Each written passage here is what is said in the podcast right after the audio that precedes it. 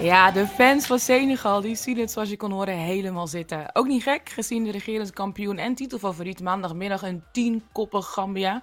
Een 3-0 opzij zetten met bij vlagen flitsend spel en misschien wel de mooiste goal van het toernooi. Of is dat te vroeg om te zeggen?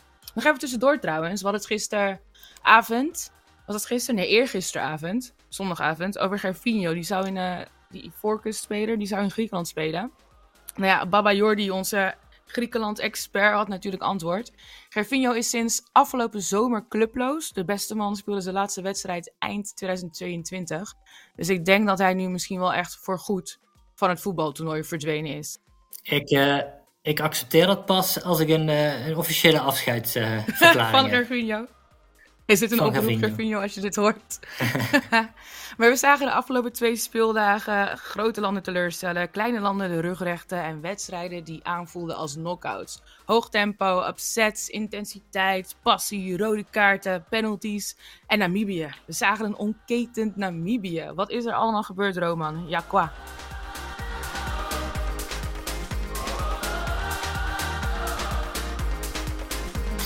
Er is ontzettend veel gebeurd, eh, Danielle. Um, echt ontzettend veel. We hebben net nog Percy Tau, als ik het goed uh, uitspreek, uh, die per se een penalty in de kruising wilde schieten. Uh, en dus mist. we zagen een formidabele linkspoot bij Namibië, die ook nog scoorde. een afgekeurde snoeiharde omhaal van een Algerijn. Ja, die was mooi. en volgens mij, die was, die was echt heel mooi. En ik heb denk ik de kampioen zien spelen. Senegal, voor de hand liggende keus. Uh, en dat is ook meteen de eerste wedstrijd. In de 26e minuut valt het beeld volledig uh, op zwart. Uh, ik denk in de hele wereld, ja. als ik het goed, als ik Twitter, de ophef op Twitter goed zag. Um, dat was waanzinnig. omdat er een, een loop kwam op Zigo. en ik denk dat iedereen dat gezien heeft. En in die loop ik ga er even, ja, we belanden in een beeldloop. Ik heb het opgeschreven. Uh, we zien eerst, dus de camera gaat dan op het publiek. En we zien eerst een plukje juichende Gambianen, eerder opgenomen. Vlag in de haren, uh, een man heeft een tooi op, een andere een wintermuts met heel groot Gambia erop. Uh, en dan komt het, het veld in beeld. Vervolgens zien we een vrij knappe Senegalese. Naast haar een telefonerende man. Daarna gaan we weer terug naar het plukje juichende Gambianen met de vlaggen in de haren, de man met de tooi, de kerel met de wintermuts. En zo gaat het maar door. En ik heb die loop ook gewoon op laten staan. Ik heb er volgens mij 20 minuten naar gekeken. Ja, dat was. Uh... En in die wedstrijd inderdaad, maar is een rode kaart. Uh, en die is in de eerste helft. En die is volgens mij voor Adams, heet die. Um, en Adams pakt die rode kaart en maar wij zien nee. hem niet. We hebben die overtreding pas later gezien. En toen dacht ik wel inderdaad, bestaat de rode kaart van Adams eigenlijk wel? Is het wel eerlijk als we zo verder gaan met 10 tegen 11? Zijn die beelden die we achteraf Want, zagen uh, wel echt? Is dat geen deepfake? Is het niet een complot van Senegal? Ja, en, het, en als het geen complot is, is het een hele smerige ja, dat overtreding. Wel, dat wel. Nou, terug naar, naar hoe het begon. Uh, het speelde in het staat de Charles Conan Benny de Yamoussoukro. Um, en we moeten niet zeggen Gambia. Ik weet niet of je dat ik al heb hebt al Gambia gehoord, gezegd. Maar we moeten zeggen... Ja, maar we moeten zeggen the Gambia. Um, we moeten dat uh, lidwoord toevoegen. En de commentator legde uit waarom. En misschien was het een grap die je in een kroeg vertelt, maar ik denk dat het serieus is. Um, de post in Gambia gaat heel vaak naar Zambia. en dat zou de reden zijn dat Gambia de na een naamswijziging heeft aangevraagd en vanaf nu The Gambia heet. Um, ik heb het niet gecheckt, ik vond het een te goed verhaal. Sommige verhalen moet je uh, gewoon geloven zonder te checken. Ja, het klinkt, klinkt als een broodje maar, aap, maar het heet, wel, het heet wel de Gambia, want het staat Precies. overal in de officiële documenten. Uh, Gambia is trouwens best wel interessant, want het ligt, heel, het ligt in Senegal.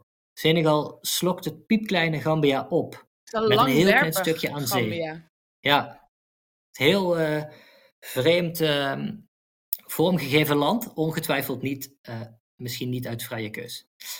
Um, nou, die wedstrijd dus. Uh, ik denk dat we een heel stabiele, solide regerend kampioen hebben Volgens mij is dat ook zijn het de woorden die we altijd gebruiken als we het over Senegal hebben. Solide, stabiel, degelijk. Ja, ik, dat, klopt, dat klopt ook wel dan. Want, want dat deden ze, want ze speelden dan tegen tien man, dus het werd allemaal wat makkelijker. Um, ze stonden ze al 1-0 Gambia... voor, volgens mij, toch? Ja, ja, ja. Die, die eerste goal was al, uh, die viel vrij snel. Ook uit een soort van teruggetrokken bal van Mané. Die um, dat heel slim deed. En, en die man legde hem ook weer heel kalm binnen. Het leek een beetje op die goal die we eergisteren hebben gezien bij ja, nu gaat het door elkaar, hè? nu gaat het allemaal door elkaar, maar het, was, een, het, het, het, was in dezelfde hoek laag onder, uh, zoals die kerel met die baard. Uh, ik denk dat dat, uh, ik denk dat dat Mozambique was. Gambia heeft best een aardige ploeg, viel me op. Minte is echt heel goed, eigenlijk. Feyenoord, hè? voor, volgens mij is juist Feyenoord. 18 jaar, 19 jaar. Ik, ja. denk dat dat echt een hele goede wordt. Beter dan um, Forbes van Ajax, zei jij. Ik, uh, ik schreef erbij eh, beter dan Forbes van Ajax, maar dat, dat is ook niet heel moeilijk nu. Um, en de linksback van uh, Gambia vond ik ook wel De Gambia, sorry. Van De Gambia vond ik ook wel mooi. Speelt op het vierde niveau in Engeland. Vierde? Dat vond ik ook het vierde. Um, jij weet het misschien beter, maar volgens mij waren er redelijk wat Senegalese jongens um, die in Engeland spelen, die deden niet mee. Die waren volgens de commentator te laat op het trainingskamp aangekomen. Is dit, uh, is dit weet jij, van weet jij namen van? Nee, ik heb geen naam, maar ik kan me er op zich ook wel iets over voorstellen. Zeker de jongens uit Engeland. Je hebt natuurlijk een loodzwaar schema de laatste paar weken gehad, vanaf de kerst eigenlijk. Er is echt heel veel gevoetbald in Engeland. En Gambia is op papier niet een hele sterke tegenstander voor, voor, uh, voor Senegal. Dus misschien is het ook wel een bewuste keuze geweest inderdaad om die jongens wat later te brengen, zodat ze wat iets meer rust hebben. Nee, ik heb daar wel even naar gekeken. Uh, een bewuste keus van de coach die in Le Soleil, ik heb er een Senegalese krant bij gehaald, uh, El Tactico wordt genoemd. Ik weet niet waarom het El Tactico is, maar zo, zo noemen ze hem wel. der tactiek. En uiteindelijk zien we, een, zien we een vrij makkelijke wedstrijd. Uh, Gambia, de Gambia kan niet goed tegenstand bieden. Zeker niet met tien man. man.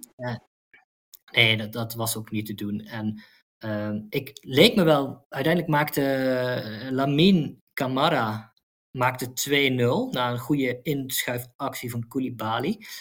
En toen dacht ik, dit is wel een moment voor Mané hm. om ook een goal te prikken. Ehm, en toen zocht ik het moyen van Mané op en die heeft, loopt 1 op 3 in, uh, bij Mali. Uh, zo gaan we al, bij Senegal. 97 interlands, 37 okay. goals. Dat is best wel weinig, vind ik. Want je mag er ook van uitgaan dat ze toch ook wel af en toe tegen best wel matige ploegen spelen. Maar als, uh, niet als per se een afmaker, hè? Het is ook een voor, Nee, dat blijkt. Niet, uh, ja, niet hetzelfde ja, als Salah bij Egypte. Nee. En oh, kijk, ik neem gewoon afmaker... een zachte G over. Wat gebeurt er? gebeurt het nu al? Na twee afleveringen. Uh, de echte afmaker is kennelijk toch Lamine Camara, want die schiet natuurlijk een Gruwelijke bal erin in de kruising. Stijf, stijf in de kruising, gekruld. Uh, kon echt niet uh, verder in de rechterkruising. Uh, volgens jou al mogelijk. De goal, goal van, het, van toernooi. toernooi. Oh mijn god. Als hij, Oké, als hij van Algerije, die omhaal, bleef staan van Bounedja, dan was dat de mooiste geweest. Maar we doen alleen goals die tellen. Dit is. Nou, ik, ik denk niet dat er nog een mooier gaat komen. Ja, misschien als. Ik, um, ik wel. Als Mali, waar we het zo nog over hebben, als die vrije trap er gelijk in was, had ik die misschien wel op nummer 1 gezet. Maar Kamara, wat hij deed, was echt chefskis. Ja, dit soort... En ook leuk om te zeggen dat, dat het een ploeggenoot bij Mets is van Miko Tatsen. Onze eigen Miko Tatsen. Um, ja, precies. Uh, nee, dit was het over Senegal. Heel sterk begin. Uh, enige kanttekening, misschien te sterk uh, begin voor iemand, voor een land dat kampioen uh, Je, je moet wel even gewoon onthouden dat ze stonden maar tussen aanhalingstekens 1-0 voor. Aan het einde van de eerste helft. En ze hebben gewoon een hele helft tegen 10 man gespeeld. Dat, ik vind dat vertekent het altijd wel een beetje. Ik bedoel, ik heb die wedstrijd gezien, wat, wat ervan werd uitgezonden. En ja, Senegal ja. speelde echt solide, gewoon goed. Maar ja, ik wil niet gelijk te hoog van de toren blazen. Is dat een gezegde? Ik weet het niet, maar dat wil ik nog niet doen. Ja, te hoog van de toren is zeker een gezegde. Uh, ik weet dat jij eigenlijk Senegal zou gaan kijken, maar toen kwamen we toch op Onana Gate. En oh, jouw, Onana Gate. Lang, lange, lange Twitter-draad over uh, de rol van Onana binnen de Cameroonese ploeg. Dus jij hebt uiteindelijk naar Cameroen-Guinea Zeker, de. Indomitable Lions tegen de Sili Nationaal, de nationale olifanten. Cameroen kwam in de eerste helft op achterstand tegen Guinea, had niemand verwacht. Er was echt de wanhoop nabij, maar werd eigenlijk gered door een spijkerharde overtreding van eh, de aanvoerder François Camano. Die met rood moest vertrekken, waardoor de Cameroeners uiteindelijk een uh, gelijk spel over de streep is te trekken. Maar we moeten natuurlijk beginnen bij Onana Gate. Dat is echt absurd. Onana speelde de wedstrijd van Manchester United tegen Spurs afgelopen zondag. Dat werd 2-2. En die zou daarna dus gelijk vertrekken naar Ivoorkust om dan de eerste groepswedstrijd van Cameroen die gisteren was uh, te spelen. Nou, zo gezegd, zo gedaan. Die man is gelijk in een best toffe outfit, moet ik wel zeggen. Zo'n uh, tweedelig pak ja. met een lekkere frisse print erop. In het vliegtuig gestapt. en hij zou dus eigenlijk naar Yamoussoukro vliegen, want daar speelt uh, Cameroen de wedstrijden. Maar vanwege dichte mist kon hij daar niet landen. Zij moest naar Abidjan, naar de, de hoofdstad in het zuiden. Dat is ongeveer drie uur rijden naar Yamoussoukro. Wilde daarheen vliegen, moest weer een vlucht charteren. Het kon wel, het kon niet. Er gaan allemaal filmpjes rond op Twitter van Onana die heftig aan het telefoneren is in de hoop het toch voor elkaar te krijgen dat hij op tijd komt. Nou uiteindelijk heeft hij maar gewoon een auto gehuurd. En is hij, nou ja, niet hij zelf, iemand van zijn entourage is waarschijnlijk gaan rijden en hij zat achterin op de bank. Want hij is om vijf uur s ochtends is hij geland in Abidjan. Het heeft nog even geduurd, dus ik gok dat hij misschien een uur ja. of elf uur of twaalf in de middag dat hij dan aankwam in uh, ja, mijn zoekroom. Maar ja, je bent maar een paar uur van tevoren. Ze speelde vijf uur. Ze loopt natuurlijk een uur achter in die voorkust op ons, op Nederlandse tijd. Kan natuurlijk niet die man onder de lat zetten. Dat is gewoon bizar. Die, die heeft amper slaap gehad. Die is alleen maar aan het reizen geweest. Ze weten allemaal hoe vermoeiend reizen is. Maar het hele verhaal is echt absurd. En iedereen heeft er iets over te zeggen. Ik bedoel, de, de Afrikaanse media staat er vol van. Hij wordt nu als een verwend kind neergezet. Door de mensen die vinden dat hij gewoon niet die wedstrijd had moeten spelen bij United. Waarom heeft hij, waarom heeft hij als enige toestemming gekregen om, om nog een... Wij eisen toch altijd gewoon spelers op als Nederland. En dat, dan, en als ze dan niet komen, dan, dan wordt de FIFA boos of de UEFA of de KNVB. Onana wilde gewoon keepen voor zijn land. Het is alsof ik moest kiezen tussen mijn vader en mijn moeder. Dus ik heb ze allebei tevreden gehouden. Zijn woorden, niet de mijne. En dit was dan de oplossing. En hij had natuurlijk met WK had hij al ruzie. Um, met de trainer. Richard Song heeft echt als een soort van brugman moeten praten om hem over te halen om toch weer terug te komen. Dus die hebben ook een soort van bijzondere band. En hij pikt ook wel iets meer van Onana, denk ik, dan van andere spelers. Hij heeft wel echt een soort bijna onaantastbare status in dat Cameroense elftal. Waarom precies, weet niemand. Dat blijft altijd achter gesloten deuren, maar hij, hij lijkt onfeilbaar. Maar in ieder geval stond Ondoa uiteindelijk onder de lat. En niet Epassi trouwens, die tijdens het WK, toen Onana ook weer ruzie had en niet meer keepte, hem verving. En wat mij echt, wat het verschrikkelijkste voor mij was, was dat uh, Girassi te geblesseerd was om uh, te spelen voor Guinea, de spits van Stuttgart. Ja, dat was, dat was jammer, want daar had ik me ook op verheugd. Want die heeft echt, uh, die, die loopt één op één. Ja, zo, die heeft uh, wat in 16 wedstrijden 19 goals gemaakt voor Stuttgart. Is echt bizar, echt een afmaking. Ik noem hem altijd de Chinese Benzema. Hij is ook sterk, hij is lang, hij is balvast. Hij kan en afmaken en kansen voor anderen creëren. Dat is gewoon echt een speel van de aanval en die miste ze. Maar ja, daartegenover had Cameroen geen Abu Bakar, die jij heel erg miste. Die is ook nog niet fit. Dus ja, het, ze begonnen allebei een beetje kreupel aan de wedstrijd. En daar kwam ook nog eens bij dat Song, de coach van Cameroen, echt een paar discutabele keuzes maakte. Ik, je had het al over, nou ja, jij had het tijdens de wedstrijd over Castelletto, de rechtsback. Ja, die was slecht zeg. Maar dat is dus een centrale verdediger. Die heel af en toe op rechtsback speelt. Dat komt ook omdat Chamadeu een tijdje geblesseerd was. En González, daar was ook iets mee. Dus Castelletto is een soort van nood op rechtsback. Nu heb je drie rechtsbacks op de bank zitten. Waarom, als je dus drie fitte rechtsbacks hebt, ga je alsnog Castelletto op die rechterflanken in de verdediger zetten? Vervolgens heb je Frank Magri, rechtsbuiten. Dat is, dat is een aanvaller, ja zeker, maar meer een spits. Het is geen flankspeler, geen vleugelspeler. En dan heb je Toko Ekambi, die wel op de flanken kan. Die zet je dan in de spits. Like, make it make sense. I don't get it. Vervolgens heb je de volledige eerste helft een man meer, of de tweede helft een man meer situatie. Heb je Magri, die uiteindelijk uh, Cameroen op 1-1 bracht. Frank Magri. Ga je die mm -hmm. wisselen? De spits die je op rechts buiten hebt gezet, die scoort. Ga je wisselen voor een rechtsback. Cham Chamadou. die je eerst had gepasseerd om Castelleto op rechtsback te zetten. Ik snap het niet. Speel dan gewoon met Wu of Castelleto, zeg maar gewoon centraal. Chamadou rechts. Of speel met drie centrale verdedigers, wat ze ook heel vaak hebben gedaan in de voorbereiding. Maar ga niet zo lopen husselen. Je zag dit, het werkte gewoon niet bij Cameroen. Het, het was stroef, het was ongecontroleerd, het was chaotisch.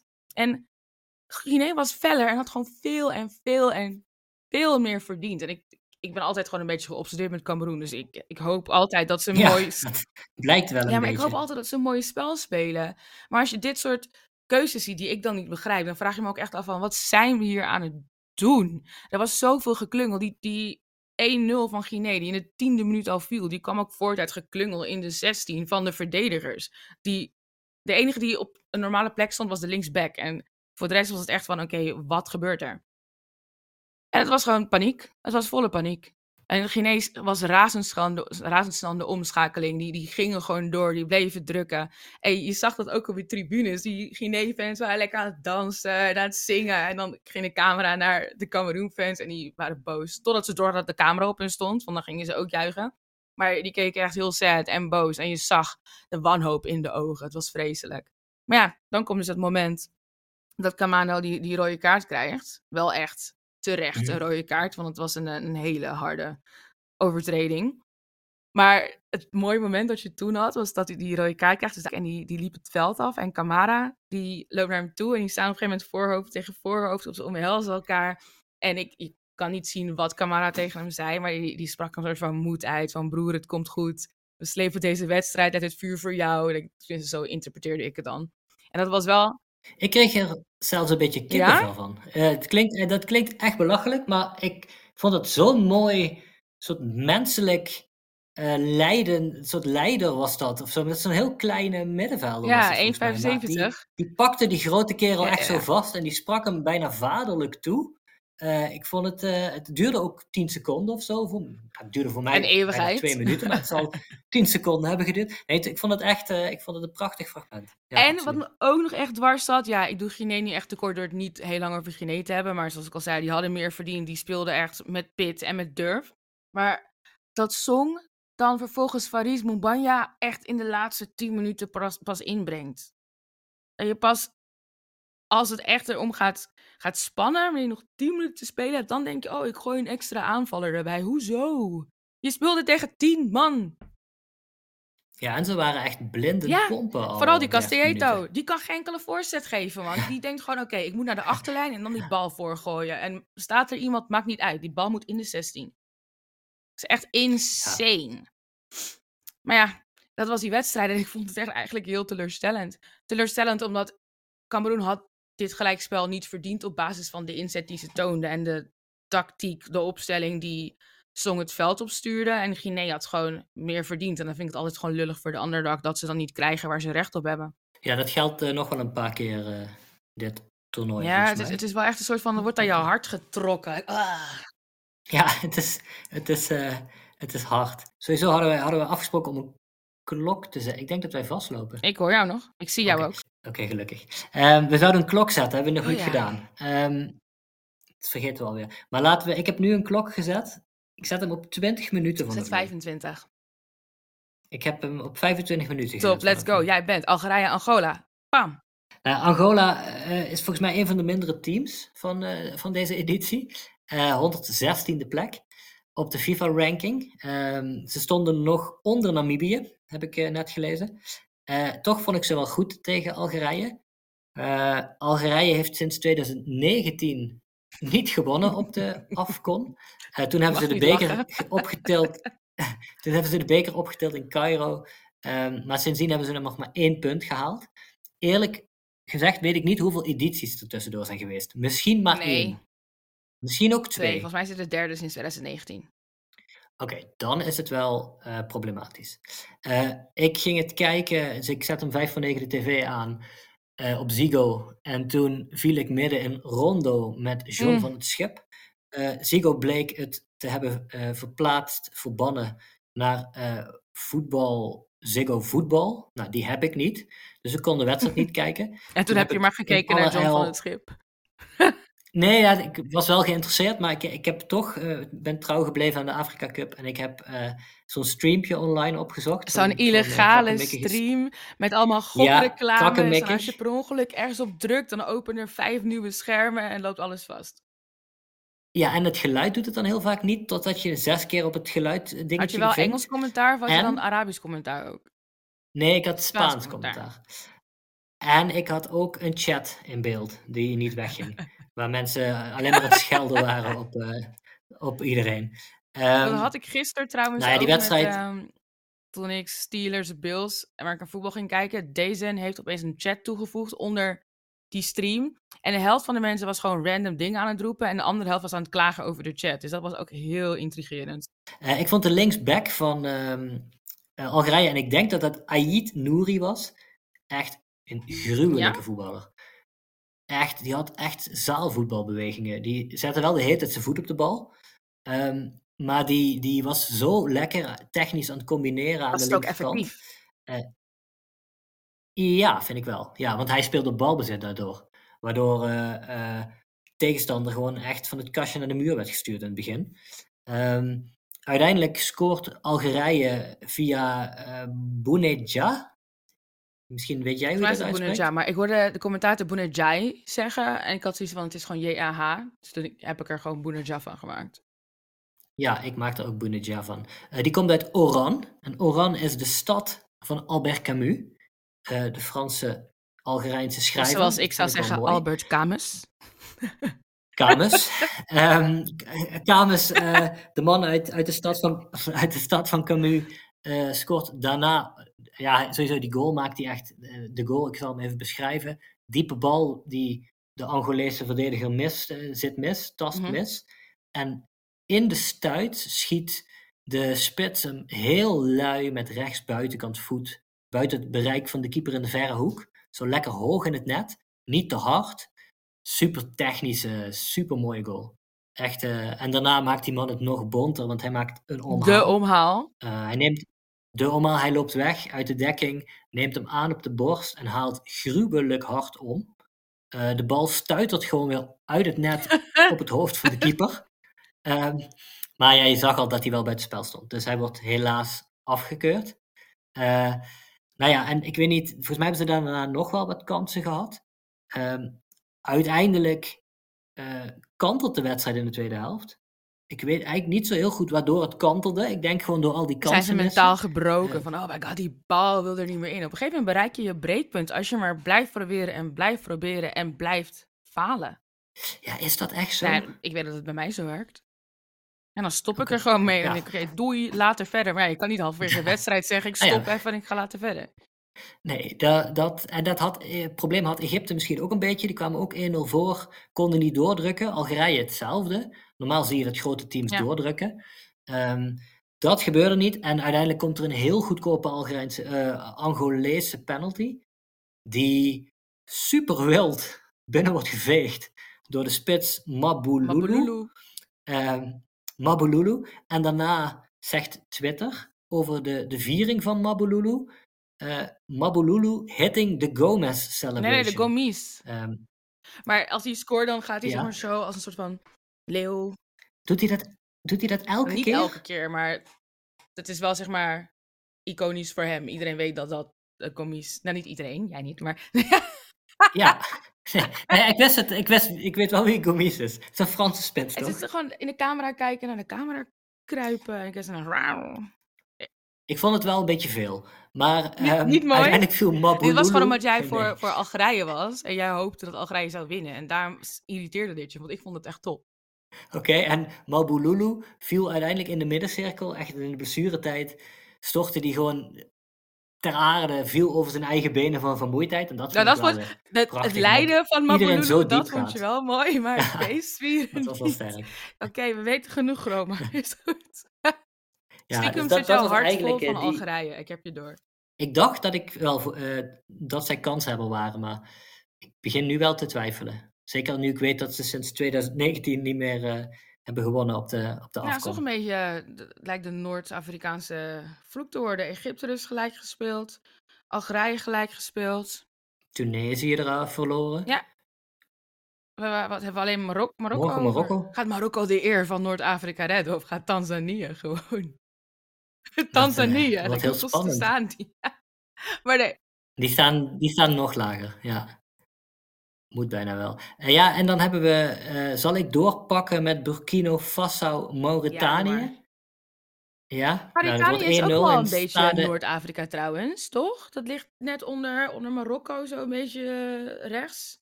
Links, sorry. Ja, Dus dat is ook een, nou ja, dat is voor ook je een Noord-Afrikaans land wat dus het niet heeft gered en heeft wat de verloren. boot, in, wat de, wat de boot ingaat. Eh, eh, in stade Bouaké, Bouaké ligt een beetje hoger in die voorkust, heb ik eh, geleerd, waar het 36 graden was vandaag. heerlijk, die warme, droge middag- winters. Het, is- het was de, de middagpartij, dus het was echt afzien, denk ik. Burkina, Burkina Faso speelde zonder Traoré. Zonder de, de, familie Traoré zelfs, want eh eh, Lassina Traoré was er Mhm. ook niet. Die is niet geselecteerd volgens mij. En eh, Bertrand Traoré, die was niet fit. Ik ben toch weer in een Franse krant gaan lezen. In Le Observateur werd een nogal stichtelijk artikel geschreven gisteren in de Wijvorm over dat dit echt het moment was voor Burkina Faso om groot uit te pakken in Afrika. Er mag geen sprake zijn van onderschatting, maar het zou nu echt tijd zijn eh, om met de cup thuis te komen. The moment. Ehm, Mauritanië werd helemaal kapot gemaakt in die krant. Dat was, daar kon je echt, eh, die konden helemaal niks. Ehm, en er staat een heel mooi Frans spreekwoord in het artikel. Ehm, Il n'y a pas de raison que la vérité du papier ne soit pas celle du terrain.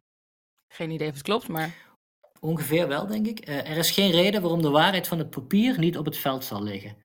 Eh, kortom, we zijn op papier beter. Laten we Mauritanië pakken. mooi. Ehm, Kapot maken. Maar dat is niet gelukt. vond, het, ik, vond het, ik vond het wel mooi. Ik vond het leuk over Mauritanië, eh, nummer 105 van de FIFA-lijst. Die, daar werd één speler heel groot gemaakt. Abu Bakari Koita, speler van Sint-Truiden, die daar flink wat goals heeft gemaakt. Eh, de meeste, nou niet de meeste, maar flink wat goals van buiten de 16. Oh, goed schot. Ehm, en hij werd de eh, vrije trapspecialist genoemd, een half uur lang, door de verslaggever bij elke bal die hij Vrije aannam. trapspecialist. Ehm, en toen kwam er een vrije trap, die hij zelf versierde. en die ging zeker Toen helemaal heel even, toen, leek, toen leek het heel even dat hij hem niet eh, kon nemen omdat hij geblesseerd was. Het was echt een enorme Wat voor suspense is dit? Ehm, Hou het spannend. maar, maar uiteindelijk krabbelde hij op, ging achter de bal staan, schoot een, van heel dichtbij een zwabberbal op doel, die echt de keeper totaal op het verkeerde been zette. Hij zwabberde, hij ging naar links en hij zwabberde vol naar het midden. Keeper Koffie pakte hem met heel veel moeite en een goede reflex, sloeg hij hem uit het doel. Maar anders had de vrije trappenspecialist gewoon echt gescoord. Ik had dat echt heel erg leuk Koffie speelde trouwens ook wel een goede Ehm, wedstrijd. Had eh, een paar goede reddingen. Het is niet zo dat eh Mauritanië Ja, die- kansloos ten onder is gegaan. Nee, die had zelfs in de tweede helft een, echt een hele goede redding. Want die, die tikte een bal onderuit de hoek die, die, die je vaak erin ziet gaan. Ehm, en toen stond het nog gewoon 0-0. Uiteindelijk, eh Burkina Faso had ook 17 overtredingen 17? eh, nodig. Ergens in- tijdens de wedstrijd zag ik dat. En Mauritanië Ja. maar de helft. Dus dat vond ik wel mooi. Ehm, Mauritanië was wat mij betreft de betere ploeg. Uiteindelijk was er nog een sneu detail. eh, omdat de broertjes Ba tegelijkertijd in het veld stonden. Ehm, e Ba viel in en L Ba stond al in de, in de, in de ploeg. Ehm, maar terwijl zijn broertje net in het veld was gekomen, eh, viel El Ba uit met een blessure, echt binnen één minuut of twee minuten. Dat, eh, dus ze hebben iets van twee of drie minuten samengespeeld op Het de mag Afrika niet. We mogen niet twee baas Ja. in het veld hebben. Het is te veel ba. Dat, dat, dat vond ik wel, wel. Ja, gelukkig is het wel nog gelukt om even op het veld te staan samen. Dat neemt niemand weet ze meer af. andere wedstrijd. Uiteindelijk eh, ja, komt Traoré er toch nog in, eh, met nog een kwartiertje. Bertrand, eh, hij is gewoon wel echt een goede voetballer, dus het was wel mooi om te zien. Hij was duidelijk niet fit. Hij schoot uit een paar hoeken op doel. Het ging echt helemaal verkeerd. En toen kwam er een belachelijke tackle. Die, eh, ik weet niet of je hem gezien hebt. Ik heb de penalty wel gezien, Ja, maar ik heb niet gezien wat er aan vooraf ging. Nou, gewoon een hele, hele onhandige, onervaren tackle. Eh, was ook wel zeker een penalty. Daar ging ook niemand moeilijk over doen. Al moest de VAR het wel zien, want de scheids had het niet gezien. Ehm nou ja, Traoré toch achter de bal. Dat was natuurlijk een super spannend moment. Zeker als je dan denk aan het krantenartikel wat ik net citeerde, dat die hele natie het idee heeft dat die cup wel naar huis komt. Je daar En- koud op het veld en en, dus- dan heb jij de verantwoordelijkheid om ook te zorgen dat dit winst wordt. Want dat was echt, wat Ja. was het? Niet in de blessuretijd. En eh, hoe hij dat dan doet, eh, dat was echt, eh, hij schiet hem gewoon vol in het zijnet. eh, echt goed erin. Ehm, dat was, dat, was dat, mooi. dat, dat beeld, En- camera aan de andere kant van het veld, achter het doel van, van Koffie, zeg maar. En dan zie je Koffie op zijn knieën zitten op de grond en zijn handpalmen tegen elkaar. Met zijn rug naar de andere kant van het veld, waar Traoré dus die penalty gaat nemen. Die soort van aan het bidden is dat, God, mag deze bal er alsjeblieft in. Ik vond het zo'n mooi beeld. Het was prachtig. Eh, je ziet hoeveel er op het Ja. spel staat. Dat is Afrika Cup. Ik heb nog gekeken naar Tunesië-Namibië. De Adelaars van Carthago tegen de Brave Warriors. Ik vind dat echt twee hele mooie bijnamen trouwens. De Adelaars en de Dappere Strijders. En Kijk, Namibië... Ik, ik dacht van tevoren van, oké... als je Namibië onderschat, dan ben je sowieso op zoek naar problemen. Maar ik ga me ook niet... mezelf niet voor de gek houden. Namibië gaat gewoon vierde worden in die pool met Tunesië. Eh, wie hebben we nog meer? Jezus, ja, wat heftig. Oh, test. Ja, wij, ik zei al, het begint ons allebei nu al te duizelen. En Oh, de oh, ja. luisteraar misschien Sorry, ik weet het al. Mali en Zuid-Afrika. ja, dus in een pool met Mali, Zuid-Afrika en Tunesië zie ik Namibië gewoon niet eerste, tweede of derde worden. Dat was mijn idee. Maar ik vond ook tegelijkertijd, je moet ze niet onderschatten. Dus ik sprak mezelf al tegen. Maar om een beetje een, een beeld te schetsen. De laatste hat-trick die werd gescoord tijdens de Afrika Cup was in 2008. En dat was tegen Namibië. Dat was Marokko tegen Namibië. En Soufiane Aloudi die scoorde 30, eh, drie goals binnen 30 minuten. In de eerste, de vijfde en de achttiende minuut. En de kortste hat-trick, of je dat, de snelste hat-trick die ooit in de Afrika Cup werd gescoord, was ook tegen Namibië. Dat was eh, Benedict McCarthy, ik ken hem natuurlijk wel, de grote Afrikaanse speler. En die scoorde in 1998 in de achtste, de elfde en de negentiende minuut. Dus Namibië incasseert goals. Ik bedoel, twee hat-tricks tijdens twee deelnames. En ze hebben maar drie keer meegedaan aan de Afrika Cup. Dus ik had eigenlijk zoiets van, er gaat waarschijnlijk weer een hat komen tegen Namibië. Drie maal is scheepsrecht, of tenminste drie keer op rij. Ik dacht, Youssef Msakni gaat er drie inschieten. Ja. Maar tegelijkertijd, de Brave Warriors hebben bijna Cameroen van deze afkom weggehouden. Omdat ze in de kwalificatie samen in de pool zaten. En Cameroen heeft verloren van Namibië en gelijk gespeeld tegen Namibië. En je moet ook niet vergeten, ze hebben twee van de beste aanvallers van de Zuid-Afrikaanse Premier Soccer League. Namelijk Peter, of Pieter Chalulile. Hij is de topscorer van het Zuid-Afrikaanse Mamelodi Sundowns. En ze hebben ook Dion Hotto, de ervaren aanvallende middenvelder van Orlando Pirates. Dus als ze gewoon verder gaan met wat ze deden in een kwalificatie, kan het gewoon. En ze lieten het gewoon zien, want ze maakten waar wat ze in de kwalificaties al deden. Ze wonnen dubbel dwars en ongelooflijk verdiend. Met 1-0 van Tunesië. En dat was echt een heerlijke wedstrijd om naar te kijken. Het was intens vanaf de aftrap van, van Namibië in elk geval. Die waren echt, ze zetten hoog druk, zaten er als pitbulls bovenop. Ze hadden 100% de controle over de wedstrijd. Het is niet zo dat Tunesië erbij stond en ernaar keek. Die gingen ook wel mee erin, maar je zag echt, Namibië maakt dit spel. En het enige wat ik dacht was, oh shit, hoe lang gaan ze dit volhouden? Want het, het was nog steeds 34 graden. Mega heet. Dit is heel veel energie die je hier gewoon eh, vergooit, verspilt, als je geen resultaat haalt. Maar ja, ze haalden al beide resultaten in de twaalfde minuut, toen er weer een omhaal was. We moeten denk ik omhalen gaan tellen, Hm. Roman. Algerije omhaal. Zondag was er ook een omhaal. Jij vond dus des te slechter de speler, des te vaker hij een omhaal probeert. Nou, de, de- mijn omhaaltheorie is eigenlijk gebaseerd op het WK voetbal, waar je altijd een paar hele kleine Mhm. landen hebt. En heel vaak heb je dan een, een, een creatieve nummer 10, en die probeert bijvoorbeeld van Togo of zo, die deed een keer mee. En dan probeert die creatieve nummer 10, die probeert dan één of twee keer in de eerste wedstrijd een omhaal. Want als dat lukt, dan heb je gewoon een contract voor het leven ergens en dan eh, ben je gewoon de man. Eh, en daar let ik dus heel, ik, ik kijk met heel veel plezier naar de omhalen. Ook, ook, maar er, er zijn Ook er als ze veel. er niet in gaan, ook als ze er wel in gaan en niet tellen.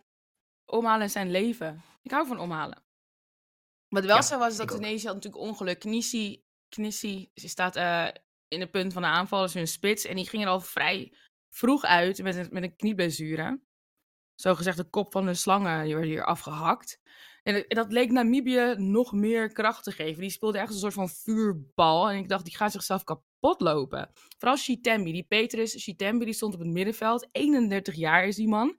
Komt uit Maleisië. En die, die liep, die liep belachelijk veel.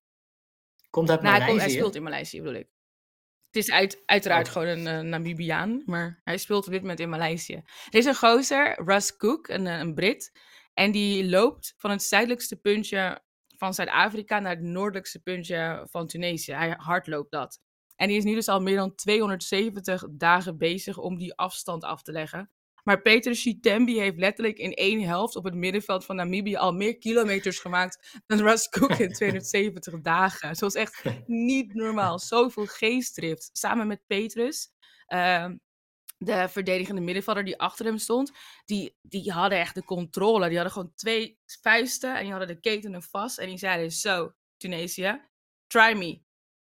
Echt heerlijk.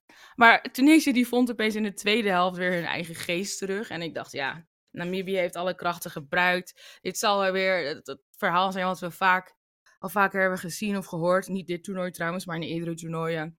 De favoriet doet het rustig aan. De kleine landjes worden moe. En dan worden ze kapot gemaakt en gaan ze er uiteindelijk alsnog met 3-0 af. Maar niks was minder waar. Helemaal niks was minder waar. Want, oh my god. Namibië die haalde ergens energie vandaan. I don't know what it was. Ik dacht eerst van oké, ze zijn dood. Ze hebben 75 mi- minuten lang druk gezet. Dit is het. Kazapua, de keeper, is het enige wat ze nu nog in de wedstrijd houdt. Wat kunnen ze nog? Tunesië bestookt de 16. Dit is klaar. Ik had het opgegeven. Maar Namibië niet. Namibië die ging gewoon door. Die kwamen weer tot leven. Die, die gingen als een phoenix soort van herboren worden. En die slotfase was echt twee keer rakelings langs het doel. Zoveel energie, zoveel passie, zoveel intensiteit. En toen dit. A couple of bodies there, but uh, repelled momentarily. The danger not yet passed, but a slight sigh of relief it will be for the Tunisians. Brilliant footwork here, technical ability coming in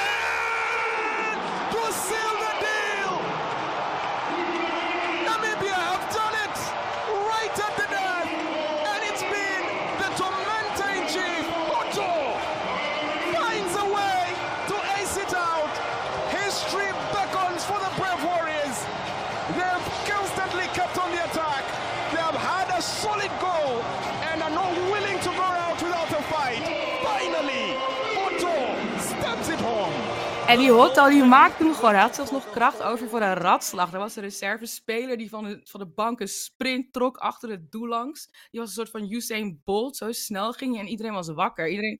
Ja, die, dat was een mooi beeld. Hoe die het Ja, vierde. Want die was als eerste bij het ja, die publiek trok ook. een- ja, Van de, van de de, andere kant kwam Ja, hij dat echt geboekt. dat was geweldig. Het was echt een soort... Ja, dat was een geweldig beeld. niet. Een bliksemschicht zo achter het doel langs. Dan die ratslag van Hotto en toen naar de fans.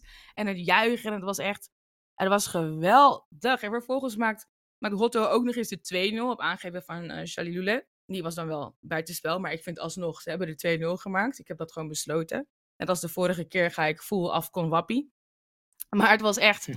een geweldige slotfase. Namibië putte uit een soort van bovennatuurlijk vaatje van energie. Waar alle spelers van Ajax, zelfs de spelers van PSV, jaloers op mogen zijn. En Chalulule was onvermoeibaar, Hotto was onvermoeibaar. Uh, zag je nog vijf, zes keer volle sprint over de helft van het veld trekken in de laatste vijf minuten. Ik kan het echt niet beschrijven voor de mensen die luisteren. Ik kan het niet beschrijven. Het is een spraakwaterval, maar je had het echt live moeten zien. Ik stond op de bank in een soort van gehurkte houding en mijn armen in de lucht. En ik, oh my god, oh my god, wat gebeurt er hier? En ze wonnen dus voor het eerst ooit. Het is 2-1-0 gebleven. En ze wonnen voor het eerst ooit een wedstrijd op afkom. Dit waren echt bovennatuurlijke krachten en voorvadergeesten. Ik, Maar blijft het hierbij, denk je? Of, dit, of gaat, dit geeft zoveel energie. Dit geeft zoveel energie aan de jongens. Die willen dit toch afmaken? Ik denk dat ze, ik denk dat ze, dat ze instort hierna. Roman, ik hou niet van dit soort negativiteit. Ja, maar dat, Ik dat kan wel, toch? helemaal Ik bedoel, hype ze, en kunnen niet, ze, kun- ze kunnen niet allemaal winnen. Nee, maar dat is toch het mooiste? Gewoon één hele, hele Een beetje zoals. Saoedi-Arabië tegen Argentinië op het WK. Ik Precies heb liever dat zo. het een soort van Japan, Zuid nee, Japan wordt en dat ze dan niet op penalties heel lullig eruit gaan in de knockouts. Ik ben ieder jaar, of ieder jaar, ieder toernooi dat Tunesië speelt, of het nou afkon of een WK is, zijn ze mijn dark horse. Ik heb ook zo'n Tunesië shirt van HTM Trabelsi, geweldige speler, ooit gekregen van een goede vriend. En dan dos ik die, doe ik die weer aan en dan zit ik op de bank en denk ik, ja, dit wordt het jaar dat Tunesië, mijn dark horse, ver gaat komen. Had je, had je net je, toen je ge- gehurkt op je bank stond, had je je Tunesië Absoluut aan? niet. Want dit jaar heb ik ze bewust links laten liggen. Omdat ze me altijd teleurstellen, heb ik dit jaar gezegd: ik ga niet mee in die hype. Ik geloof jullie niet. Fuck Tunesië. Ik ga niet voor Tunesië. En guess what? Het was een goede Ja, keus. tot nu toe. je, hebt, je hebt gelijk. en ik, ik ga gewoon lekker aan één keer doorratelen. Want ik kijk natuurlijk ook Mali en Zuid-Afrika. Zuid-Afrika is ook het land waar de schrijfster vandaan komt. Waar ik een, eh, een boek van over ga tippen. Dus ik dacht even eventjes nog wat back achtergrondinformatie over Zuid-Afrika. Zuid-Afrika heeft drie hoofdsteden, trias politica. De uitvoerende macht zit in Pretoria, de wetgevende macht in Kaapstad en de rechterlijke macht in Bloemfontein. Er wonen 62 miljoen mensen. Ze rijden aan de linkerkant van de weg, want het was ooit een kolonie van de Britten. En ze hebben de langste wijnroute ter wereld. Ze 850 kilometer lang tussen Kaapstad en Port Elizabeth. Daar ben ik voor uitgenodigd eh, van de week om die te gaan Echt? fietsen. Die hele route. Ik maak, ik, maak, ik maak heel vaak fietsreizen voor tijdschriften. En ik ben toevallig ergens door een Zuid-Afrikaan uitgenodigd om, Om dat te gaan doen. 850 kilometer langs 550 wijngoederen te gaan fietsen. Ja, ik zal dan waarschijnlijk delen met een Ik wel bus het doen. elektrische Maar ehm, ja, ik weet het. Ik, ik, ik, ik kom erop terug als ik er meer over weet. Maar het kwam wel te sprake deze week. Oh hé, top. Zuid-Afrika heeft trouwens 12 officiële talen. Het Afrikaans, het Engels, het Ndebele, Pedi, Soto, Swati, Tsonga, Tswana, Venda, Xhosa en het Zulu. En Zuid-Afrikaanse gebarentaal. En aangezien we het hier ook over literatuur hebben, door die 12 talen, of nou ja, 11 talen plus gebarentaal, is de Zuid-Afrikaanse literatuurwereld ook heel bijzonder. Want Zuid-Afrikaanse literatuur als één geheel bestaat niet. Zuid-Afrika is altijd een land geweest dat bestond uit gemeenschappen die taalkundig en cultureel heel divers zijn. En deze culturen hebben allemaal tot op zekere hoogte hun autonomie behouden, waardoor je niet kan spreken van één Zuid-Afrikaanse literatuur.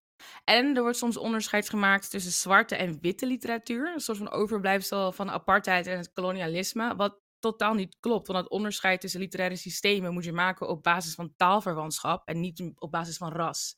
En je hebt het, dat politiek idealisme van een verenigd Zuid-Afrika is op de een of andere manier dus ook in het literaire discours terechtgekomen. En dat eist bijna een verenigde nationale literatuur, wat dus super onrealistisch is. Want je kan niet zeggen dat Zuid-Afrika met de elf talen en alle verschillende culturen die daar leven, een homogene literatuur heeft. En dat heeft niks te maken met zwart of wit en niks te maken met ras, maar het is allemaal cultuur en erfgoed en traditie. En daarom wil ik eigenlijk ook nog even snel een klassieker tippen. Een droge wit seizoen. Ik, ik kan niet goed een Afrikaans accent doen, maar een droge wit seizoen is geschreven door André Brink. En het boek speelt zich af in 1976 en gaat over een zwarte man die ten onrechte wordt aangezien voor activist. En als lezer volg je Ben Dutois. Dat is een witte Zuid-Afrikaan die de waarheid ontdekt over de dood van die man, die een goede vriend van hem is. En die zoon in eh politiehechtenis. En het boek daagt apartheid uit en toont eigenlijk de transformatie van het verzet van een bovenklasse van veelal witte Afrikaners tegen het regerende witte supremacistische regime. En de roman was ook verboden in Zuid-Afrika. Ik weet niet of het je bekend voorkomt, maar het boek is dus ook verfilmd in 1989 met Donald Sutherland en Winston Shona in de hoofdrollen. En dat heet dus A Dry White Season. En ook die film werd verboden in Zuid-Afrika. Maar dat boek is wel echt geweldig. Hoe het, de, sfeer van die tijd en die apartheid en de ongelijkheid. Dat, dat- dat zit in alle pagina's. En ook het onge ik wil niet te veel spoilen, maar het ongeloof van de witte man. Want wat die zwarte man ervaart, dat kan toch niet zo zijn? Want ik zie dat niet zo. Het is niet mijn ervaring. Dus dan kan het niet kloppen. En hoe dat wereldbeeld bij Ben Dutois langzaam draait. En hoe eigenlijk dat wereldbeeld is gedraaid bij die witte Afrikaners. Die zich zijn ook zeg maar, zijn gaan verzetten tegen apartheid. Dus is een heel mooi boek. Echt een heel mooi boek. Een droge wit seizoen. A dry white season. Maar goed, terug naar het voetbal. ja, Mali Zuid-Afrika was was een soort van de wedstrijd van de gemiste kansen. Die in de eerste helft in een soort van deadlock leek te zijn beland. Want beide landen konden niet scoren. Maar in de tweede helft kreeg Mali een vrije trap. En daarna scoorden ze in de 60ste en 66ste minuut. En eigenlijk is die wedstrijd gewoon in zes minuten beslist. 2-0 voor de Adelaars. En je vond, je vond er niet zo heel veel aan. nee, maar ik weet dus ook niet of het komt doordat ik zo intens emotioneel en lichamelijk betrokken was bij Namibië. En dat dat gewoon alle energie die ik nog over had uit me heeft gezogen. En dat alles wat na Namibië komt, verbleekt. Het verbleekt Ja. gewoon. Terwijl ik zo uitkijk naar Mali, want Mali is dus echt mijn dark horse. Ik ben ervan overtuigd dat Mali ver kan komen. Mali heeft hele goede spelers. Dus je Bissouma, Haidara, drie Traorés trouwens. Sekou Koita, Nene. Hm. Echt goede spelers. In 2015, 2017 werden ze kampioenen van de onder 17. En die lichting getalente- getalenteerde voetballers van toen, van zeg maar vijf, oh 2015 is veel langer dan vijf jaar geleden, maar van negen tot zeven jaar geleden, die komen er nu aan. Die staan nu daar op het veld. Die jonge talenten die mannen zijn geworden en in Mali naar de overwinning kunnen brengen. En ik, ik hou daar wel van. Ik ga daar wel voor. Ik denk niet echt alsof ik hou van jonge mannen, maar dat bedoel ik niet. Ik bedoel, ik hou van het verhaal wat erachter zit. Dus ik, ik ging wel hard op Mali, maar die wedstrijd stelde me gewoon teleur. I guess. Maar wel gewoon een hele afgetekende 2-0. Ja, zeker. toch? Maar de eerste helft was Zuid-Afrika ietsjes beter. Ze waren wel echt heel erg aan elkaar gewaagd. En Zuid Ja, even misschien even vertellen over een, een man die een penalty in de kruising de probeert te enige schieten. speler van Zuid-Afrika die ik echt ken, Percy Tau. En Ja. die liet inderdaad van zich horen deze wedstrijd. Hij miste een penalty en een hat-trick. Want hij had echt minimaal drie keer kunnen scoren in de eerste helft. Moeten scoren. Ik denk dat bijna alle dreiging van Zuid-Afrika ging via hem. En dat is helemaal niet erg, want ik genoot ervan. En het was leuk om te zien. Maar het prikkelde me niet zoals hoe Namibië me prikkelde. En Mali prikkelde me al helemaal niet. Ik denk dat het ook wel heel tekenend is dat Bizuma vlak na rust, Yves Bizuma van, eh, van Spurs, de, de sterspeler, of het is misschien één van de sterspelers van Mali, die wordt eigenlijk gewoon na rust gewisseld. Die was heel gefrustreerd, die eh, maakte ook een beetje een nare overtreding. Ik denk dat, dat die spelers van Mali zelf ook niet heel tevreden waren over hoe het ging. Dat ze meer hadden verwacht van zichzelf. En ja, wat ik me wel opviel, dat het haar van de Mali-spelers heel mooi was ingevlochten. Goeie kukuba. Ik weet niet wie het heeft gedaan, maar mevrouw of meneer, het is echt heel mooi gedaan. I liked it. En ik denk dat Zuid-Afrika zichzelf eigenlijk in de voet heeft geschoten. Ik weet niet waarom, maar in de tweede helft begonnen ze gewoon heel sloom, heel, ga ik het zeggen, ja, luiaardig. ik vroeg je gisteren, of eergisteren voor luiaard in Zuid-Afrika. Maar ze, ze speelden echt alsof ze een luiaard op de rug hadden. En het, het was veel zwakker dan de eerste helft. En ja, dan krijg je een vrije trap tegen. Die, oh my god, geweldig wordt geschoten door Sekou Koita. Gaat er niet in, trouwens. Maar uit de rebound wel. Traoré, weer een Traoré. Goed ingelopen ook. Ja. Goed, goed opgelet. En eh, volgens mij zei, zei Huntelaar vroeger altijd dat je als spits altijd, dit was een verdediger, maar dat je bij die situaties altijd moet doorlopen op de keeper. Omdat je eh, waarschijnlijk twintig keer voor niks loopt, maar je loopt twee keer wel voor een goal. En er waren twee jongens van, van Mali die, eh, die Ja, er waren. Dus het was wel en- echt top. Ja. Maar ja, Mali was gewoon los na die goal. En Zuid-Afrika was klaar. Dus je- na, binnen zes minuten maken ze de 2-0. En Mali vond het toen ook wel best. Die kwamen er af en toe nog wel uit, maar het hoefde niet meer. Ze stonden toch al 2-0 voor. Later kwam nog, eh, nog een Traoré kwam er nog in en Nene. En die hadden er nog wel zin in. Je zag Nene gelijk opstuiven langs de flanken van... Oké, cool, 3-0, ik wil mijn goaltje meepakken. Maar het, het werd nooit echt spannend. Zelfs in de eerste helft vond ik het niet spannend. Ik dacht wel op een gegeven moment van... Oh ja, dit gaat waarschijnlijk de eerste 0-0 van dit toernooi worden. Ik weet nou niet of ik niet goed keek, of ik moe ben, of ik niet genoeg heb gegeten. Of dat het gewoon echt de begeesting was die ik bij Namibia heb achtergelaten. Waardoor ik het niet meer kon opbrengen voor Mali en Zuid-Afrika. Ja, misschien, misschien heb je al je energie als je, als je gehurkt op de, op de bank hebt gestaan, is dat misschien wel, wel alles wat je vandaag te geven had. Ik wil echt niet Zuid-Afrika en Mali tekort doen of zo, maar Zuid-Afrika heeft zichzelf tekort gedaan en Mali hoefde zich niet in te spannen om met 2-0 te winnen. Ik denk, Mali eh, gaan, we, gaan we nog veel van zien dan Ja, toernooi. En dat is je zeker, horse. zeker. Ik klink dus- heel negatief over ze trouwens, maar dat ben ik niet. I like them, I like them. Ik had gewoon meer frivoliteit, meer onbevangenheid, meer... Ik wilde zeggen samba, maar dat is niet het juiste woord, maar gewoon meer. Ik had meer van Mali verwacht. Meer. Ja, nee, dat, eh, dat, eh, dat, dat komt nog. Dat bewaren ze. Morgen een relatief rustige dag eh, op de afkom. Tenminste, eh, twee wedstrijden maar. Eh, Marokko, ik denk dat we daar allemaal wel naar uitkijken. Tegen Tanzania. Overigens zonder Nusair Echt Mazraoui. een aderlating weer. Ik, neem, ik neem aan dat hij Ja. geblesseerd is. Niet fit. alweer. Ehm, avondwedstrijd is Congo tegen Zambia. Ook wel tof. Ehm, ik ben zelf heel benieuwd naar Congo. Dus nergens We horen heel weinig over Ehm, Congo. De, de rest van de landen, die zie je interviews geven in de media, op social media. En Congo is gewoon heel erg in de luwte. Nou, dat, dat, dat belooft dan wel veel. Equatoriaal Guinea speelt donderdag tegen Guinea-Bissau. Daarna eh Ivoorkust Nigeria. Eh, en als laatste Egypte-Ghana. Dus dat is een hele goede dag eh, donderdag. Echt spetterend, Ghana denk en ik. Egypte moeten allebei winnen.